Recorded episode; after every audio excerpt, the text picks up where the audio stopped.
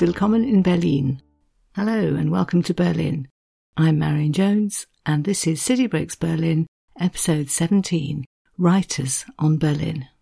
As in some of the previous series, I've had a trawl through lots of books and quotations by people who've been to Berlin and then written about it, picked out the ones I liked best, and put together a little selection for you to enjoy. I'm sticking to factual writing here because there's a whole second episode coming next time for fiction, novels set in Berlin, that sort of thing. So I thought we might start with a few short quotations, such as this one written by Katherine Wilmot in her book, published in 1803, entitled An Irish Peer on the Continent. Quote, the entrance to Berlin is perfectly magnificent. The new gate is like a grand triumphal arch ornamented on the top by four bronze colossal horses, held in from bounding into the square beneath.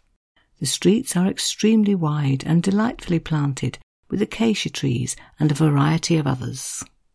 It must be noted that when the writer Jerome K. Jerome went to Berlin in 1900 or so, he wasn't quite so keen on the wide streets. Quote, Berlin is a disappointing town, its centre overcrowded, its outlying parts lifeless, its one famous street, Unter den Linden, an attempt to combine Oxford Street with the Champs Elysees, singularly unimposing, being much too wide for its size. Well, I have to say, I'm with Katherine on that one. I'm quite a fan of Unter den Linden. I'm going to turn next to the travel writer Rick Steves, who sums up Berlin as follows. Berlin is a city of leafy boulevards, grand neoclassical buildings, world-class art, glitzy shopping arcades, and funky graffitied neighborhoods with gourmet street food. It's big and bombastic, the showcase city of kings and kaisers, of the Führer and 21st century commerce. So, a great summary of all the many different things that go to make up modern Berlin. And of course, you don't have to hunt very far through your quotation books to find people talking about the importance of Berlin politically, especially during the 20th century, the Cold War and all that. Here is one Nikita Khrushchev, first secretary of the Communist Party of the Soviet Union between 1953 and 64, so right at the height of the Cold War, underlining the strategic importance of Berlin. Quote, Berlin is the testicle of the West. When I want the West to scream, I squeeze on Berlin. And here's the American President, John F. Kennedy, talking round about the same time, but putting his emphasis very much somewhere else on the effect of the Berlin Wall and the division of Europe on the people who had to live within it. There are many people in the world who really don't understand, or say they don't, what is the great issue between the free world and the communist world. Let them come to Berlin. And then, twenty something years later, another American president, Ronald Reagan, pleading, Mr. Gorbachev, open this gate. Mr. Gorbachev, tear down this wall. And sticking with the theme of the Berlin Wall, here's another rather less likely person talking about it too. He is Clarence Clemons, saxophone player with Bruce Springsteen, who toured Germany, including Berlin, where they played behind the Iron Curtain, about which he wrote, We sang Born in the USA, and I thought, we're all going to die. This man is going to get us all killed. But then you saw all these kids with American flags and German flags together, singing the song, and it was wow, like, we shall overcome. So he really captured that pent up energy which was to lead just a year or two after that to the coming down of the Berlin Wall. And on that topic, here's David Cameron, former British Prime Minister, quote, After the Berlin Wall came down, I visited that city and I will never forget it. The abandoned checkpoints, the sense of excitement about the future, the knowledge that a great continent was coming together, healing those wounds of our history is the central story of the European Union. You might pause to reflect that David Cameron was in fact the British Prime Minister who organised the referendum which took us out of Europe. But that's another story. What about post Berlin Wall Berlin then? David Bowie called it the greatest cultural extravaganza that one could imagine, and he knew because he lived there for quite a few years. Loved it very much and always said he found it an inspiring place to work. Lots of other people thought the same, here, for example, is an American political scientist called Ian Bremmer. Berlin is a very edgy place, a very cosmopolitan place. It's a place where completely different ideas and cultures come together and clash in a very warm way, in a very warm hearted way. And just before I move on to longer extracts, I'll give the last word to the blurb I found on the back of the Lonely Planet Guide. Quote, Berlin's combo of glamour and grit will mesmerize those keen to explore its vibrant culture, cutting edge architecture, fabulous food, intense parties, and tangible history. And here then a slightly longer extract on a very much talked about typical Berlin topic, the pub, or better known in German as Die Kneipe. The writer Rolf Schneider wrote a book called Berlin ach Berlin, and he devoted a whole section to the Kneipe. Started by explaining how many there had been, there used to be one on every corner apparently. As a local saying puts it, he writes, the typical Berlin street crossing has four corners and five corner pubs. And they all had a certain atmosphere. Quite small, quite unassuming. The bar would be opposite the entrance door, he says. There'd be a sink behind it where the glasses were washed, and of course a beer tap, usually with two spigots, one for light beer, one for strong beer. And then, quote, in front of the counter there are between two and four stand up tables with surfaces of pale scrubbed wood, each with an ashtray in the middle bearing an advertising logo and a stack of beer coasters. There might also be food. Here's another little extract. A really well stocked corner kneipe has a glass display case to one side of the counter holding cold frikadellen, the fried balls of ground meat, which are Berlin's equivalent of the meatball. Increasingly less common are the three large open glass containers set on the cabinet or on the counter itself, which contain pickles, pickled eggs, and pickled herring. I think really the gist of it was that this was a place where people, actually largely men, came to enjoy a beer, but there were other options too. Quote, if there's enough room, there may also be tables with seating, plus a pinball machine, slot machine, and jukebox. Sometimes there's an additional separate space with card players, a table for the regulars, and a leather bound menu listing standard dishes potato salad, goulash, and roast pork. There is an English translation of Berlin ach Berlin available, although it doesn't seem to be very easily available. I'm not sure you'll be able to find it. But the next four books were all originally published in English, all relatively recently, and are therefore very findable. And each one I've read in its entirety, very much enjoyed, and can thoroughly recommend. So I'm going to talk through them, each with a short extract or two to give the flavour. Starting then with a book called The House by the Lake by Thomas Harding, published in 2015, which is, as the title implies, a book about a house, one which is on Lake Glienicke, just outside Berlin. And it's the story of the house and all the people who've lived in it from the end of the 19th century up until the year 2000.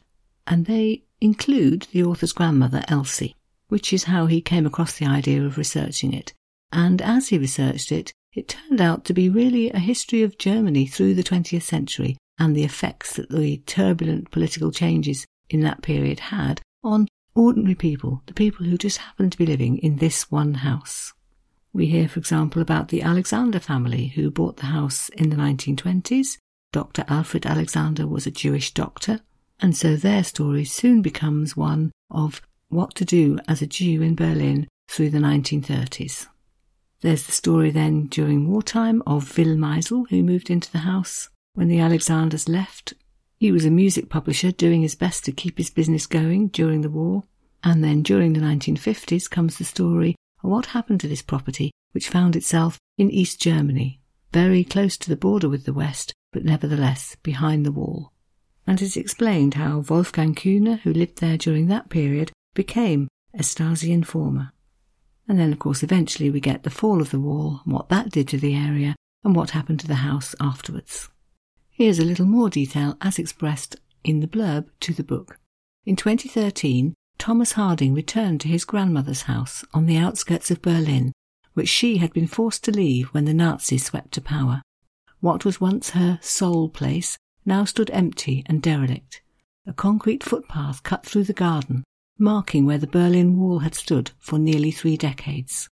In a bid to save the house from demolition, Thomas began to unearth the history of the five families who had lived there a nobleman farmer, a prosperous Jewish family, a renowned Nazi composer, a widow and her children, and a Stasi informant. Discovering stories of domestic joy and contentment, of terrible grief and tragedy, and of a hatred handed down through the generations, a history of 20th century Germany, and the story of a nation emerge. And the extract I've chosen comes from a description of the 4th of June 1933, when the Alexander family gathered at Berlin's Friedenstempel synagogue for the wedding of their daughter Bella to Harold. 400 people were there, on what, of course, history will tell us would have been one of the last occasions when a Jewish family could gather so publicly to celebrate anything. Quote, Downstairs, the men sat in rows of wooden pews. They wore top hats and long tails. Upstairs, in the balcony section, also seated in pews, the women were attired in formal dresses and hats. In front of the ark, the ornamental chamber that contained the Torahs, the bride and groom stood under a chuppah, a cream and blue fabric canopy held up by four wooden posts which had been garlanded with flowers. The bride was dressed in a stunning ivory bridal gown, her face covered with a veil. The groom was in tails like the other men. Beside them stood the four parents. Harold's family had travelled from London, along with the Rabbi Joachim Prinz, who officiated over the ceremony. Once the vows had been exchanged, Harold stamped on a glass that had been wrapped in a cloth. With the sound of it breaking, the congregation called out, Mazel Tov. You can't read that without wondering what became of those 400 Jews gathered in Berlin in 1933, the very year that Hitler came to power. And if you read the book, you will in fact discover what did become of the Alexanders and their four adult children. So then, moving on to something completely different, a work of journalism really, an investigative write-up, a book called Stasiland by Anna Funder. I think she's Australian, but she went to Berlin to research the history of the DDR, the Deutsche Demokratische Republik, East Germany. Investigations, interviews, stories of people she met are all written up, and together they make what the blurb refers to as a brilliant account of the passionate search for a brutal history in the process of being lost, forgotten, and destroyed. It's full of real people who lived under the regime, including some ex Stasi men and some people known as Mitarbeiter, so those who supported the system, worked for it in some way, perhaps without being officially recognised as such. Anna Funder went to museums, to prisons, to ex Stasi buildings, and the people she met included, for example, Frau Paul, who had been a prisoner at Hohenschönhausen because she'd been caught attempting to flee the DDR, and who told the story of her very sick baby who had to be sent to the West for treatment, and the fact that neither she nor her husband were allowed to go with him, and that eventually both of them ended up in prison. Memorable, too, was her description of the puzzle women who literally sat piecing together sackfuls of documents which had been ripped up by the Stasi in 1989 in an attempt to hide what had been going on. Here, for example, is an extract about the day when Anna Funder went to an ex-Stasi building where she was allowed to view reel-to-reel film, propaganda which had been made at the time and which was transmitted to the citizens of East Germany. First, she describes the building itself. Quote, Linoleum and grey cement, asbestos and prefabricated concrete, and always long, long corridors with all purpose rooms. Behind these doors, anything could be happening interrogations, imprisonment, examinations, education, administration, hiding out from nuclear catastrophe, or, in this case, propaganda. Anna sat there and watched the tapes and made notes. And here is her description of a program which was transmitted in March 1960. So actually just before the wall went up, but a program made in a bid to stop people leaving East Berlin and going to the West. Quote, the titles come on, a mean-looking cartoon eagle, the West German emblem, wearing the red, white and black of fascism, alights onto a television antenna. Then the words come up, the Black Channel. Suddenly, a man in a suit with boxy black glasses fills the screen. He addresses me directly, as if he were sitting here in the room. The Black Channel, my dear ladies and gentlemen, carries filth and sewage.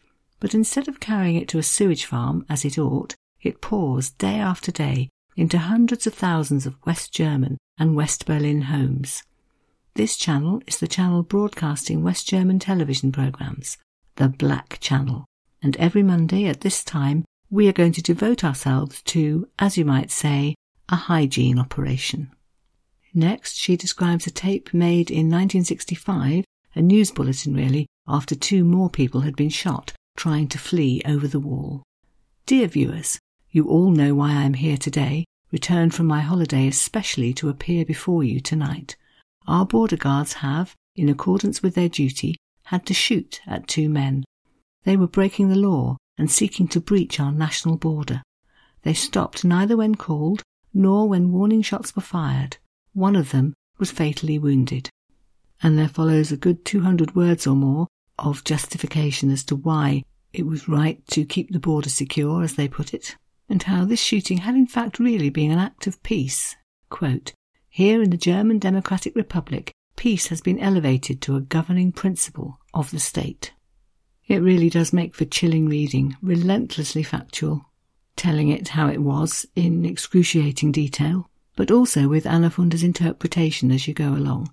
On this occasion, for example, she wound the tape back to take notes because, quote, I wanted to be able to see exactly how this man turned inhumanity into humanity, these deaths into symbols of salvation. And next, a book called Tunnel 29 by Helena Merriman, published in 2021. The true story of those who dug a tunnel through which 29 people managed to escape from East Berlin to the west. Here's an extract from the book's jacket. It's summer 1962, and Joachim Rudolph, a student, is digging a tunnel under the Berlin Wall. Waiting on the other side in East Berlin, dozens of men, women, and children, all willing to risk everything to escape. Tunnel 29 is about what happens when people lose their freedom and how some will do anything to win it back. Again, this is a book full of research, lots of historically accurate detail from reports and eyewitness accounts and interviews. And from it, you can learn lots about everyday life in East Berlin, from the mundane about shopping and trying to get by to the terrifying Stasi interrogations. You learn about Joachim Rudolph himself, who masterminded the plan, about how the first attempt went badly wrong when they were betrayed by a Stasi informant, and you meet some of the characters, the people who actually eventually ended up coming through the tunnel to freedom in the West. Evie, for example, and her little daughter Annette, who was a toddler at the time, and Klaus, who was helping the project because he wanted to rescue his wife, daughter, and the baby son that he'd never yet met, and lots of others too. And it's also the story of the digging itself, months and months of risk taking and hard physical work. Here's a little extract which gives the flavour of that. Hasso and Joachim and another digger, Joachim Neumann, grab their duffel bags, heavy with drills, screwdrivers, hammers, and guns. Ducking down into the tunnel, they start crawling. The wet clay squelches under the weight of their hands and knees as they scrabble under Bernauer Strasse, the death strip, and the wall the sounds from the street receding as they crawl further into the east. At the end of the tunnel, they unfold, standing tall in the shaft they've dug out over the past few days, looking up at the ceiling that slopes into the cellar. Banging on it with hammers, the sounds return to them, hard and flat, brick, they guess. And here, from much later in the book, is the moment when one of the people trying to escape, Evie, first gets down into the tunnel on the eastern side. Quote, Evie's body moves, and she finds herself handing Annette over and begins crawling. The tunnel is smaller than she'd imagined. Her shoulders bash against the sides as she clambers through in the dark, and she gasps as the skin on her knees shreds against the gritty floor.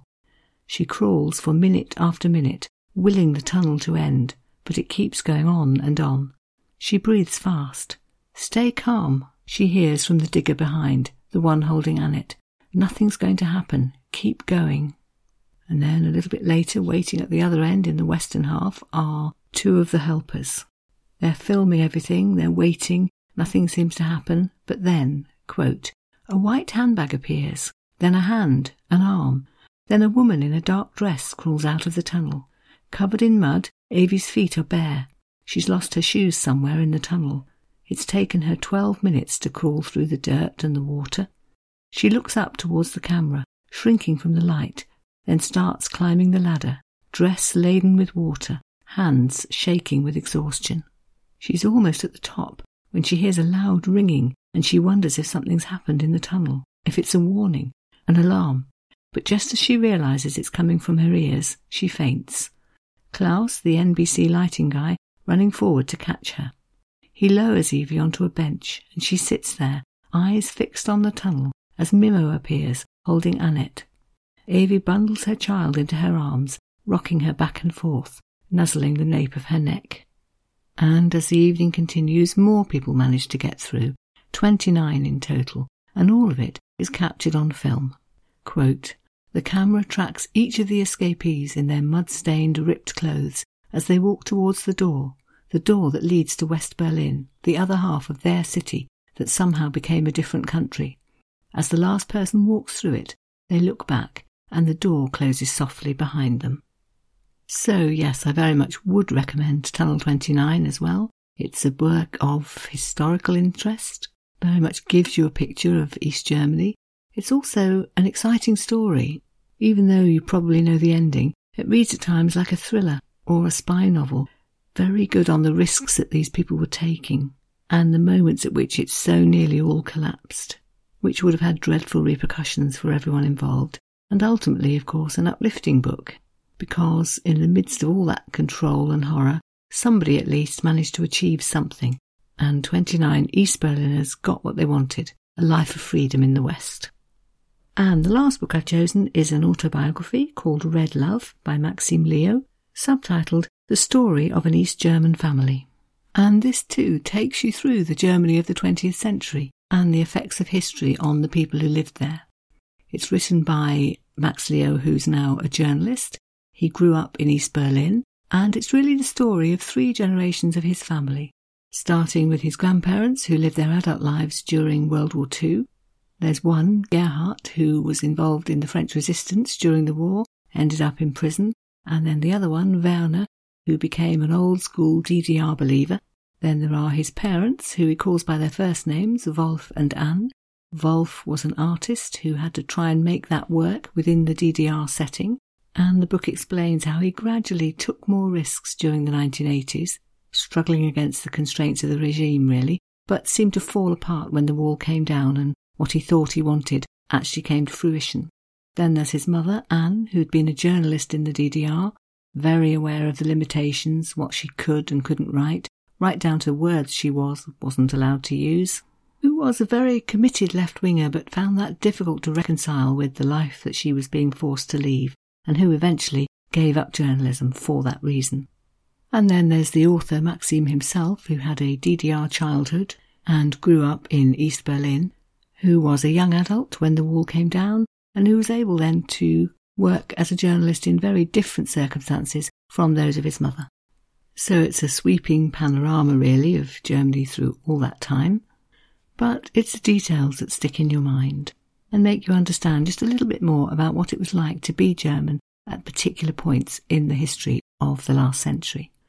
For example, Maxim Leo, writing about his childhood, remembers the games that they used to enjoy playing, the favourite being called Escape to the West, you needed four people at least. Three children would line up by the climbing frame, and they were the border guards. And then the fourth one had to try and get past them and climb the frame. And if they managed to get to the top, they could shout out in triumph, West, and they were the winner. And immediately following that comes a passage describing a school trip to the Brandenburg Gate, at which, even as an eight year old, it was problematic. He knew he was being told certain things that possibly weren't true, and it's a good illustration of the dilemmas of living in such a regime. So, quote, Once we went to the Brandenburg Gate with our class. I was eight years old. The teacher wanted to show us the anti-fascist protection rampart. While our teacher was talking about the socialist fight for freedom, we wondered about the easiest way of getting over there. With a crane, somebody suggested, or with a glider, said somebody else. The next day, we write a local geography essay on the subject of why the state border must be protected. Anne, that's his mother, has kept my local geography exercise file from the third class of primary school. I have in front of me the lined page with the pre printed question. I wrote, because otherwise everybody would run away, and because there are fascists over there. I only got a three for it. The correct answer is written next to it in red ink, so that freedom is secured. A little later, he goes on to describe, sum up really, the education he received in an East German school, which seemed to consist mainly of filling in tables of facts and then learning them and regurgitating them in tests. Quote, in later school years, there were many more tables, the three determining factors of a revolutionary situation, ten reasons for the superiority of socialism, the five most important points of the first SED party programme. Listless teachers wrote the tables on the board, listless pupils wrote them in their notebooks, listless parents signed off the classwork. That was socialism as it reached me, phrases in table form.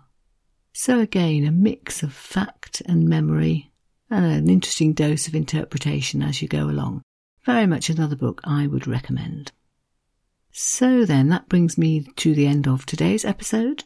I hope I've given you some food for thought, some ideas about things to read if you want to deepen your understanding of Berlin, possibly before a visit, possibly just anyway.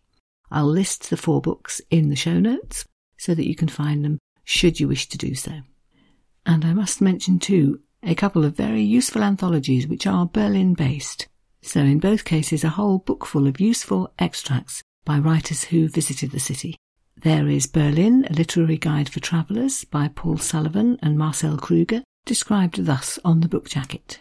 Quote, Spanning more than 200 years of local life and literature, it features German authors as diverse as Goethe, Marx, Hermann Hesse, and Joseph Roth, and a kaleidoscope of famous international names such as Mark Twain, Philip Hensher, Walter Benjamin, and Christopher Isherwood.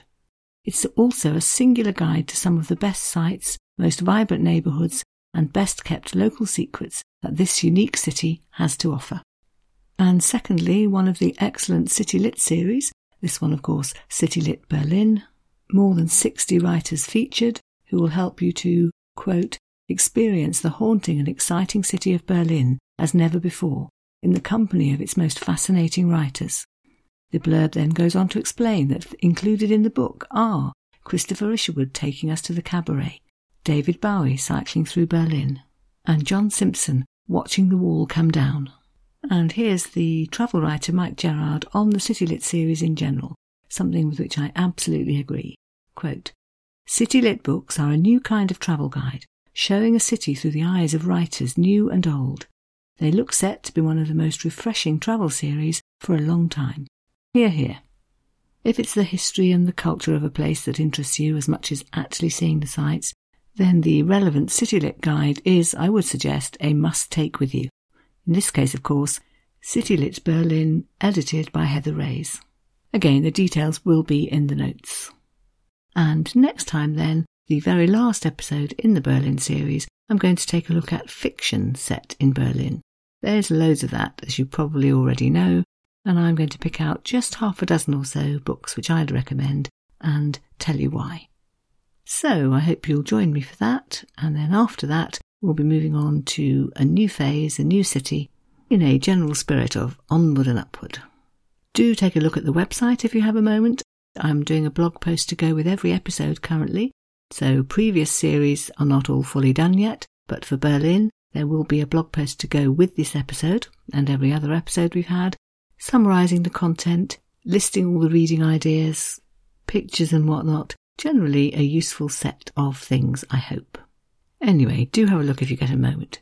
For now, though, thank you very much again for listening. Vielen Dank fürs Zuhören. And until next time, goodbye. Bis zum nächsten Mal. Auf Wiederhören.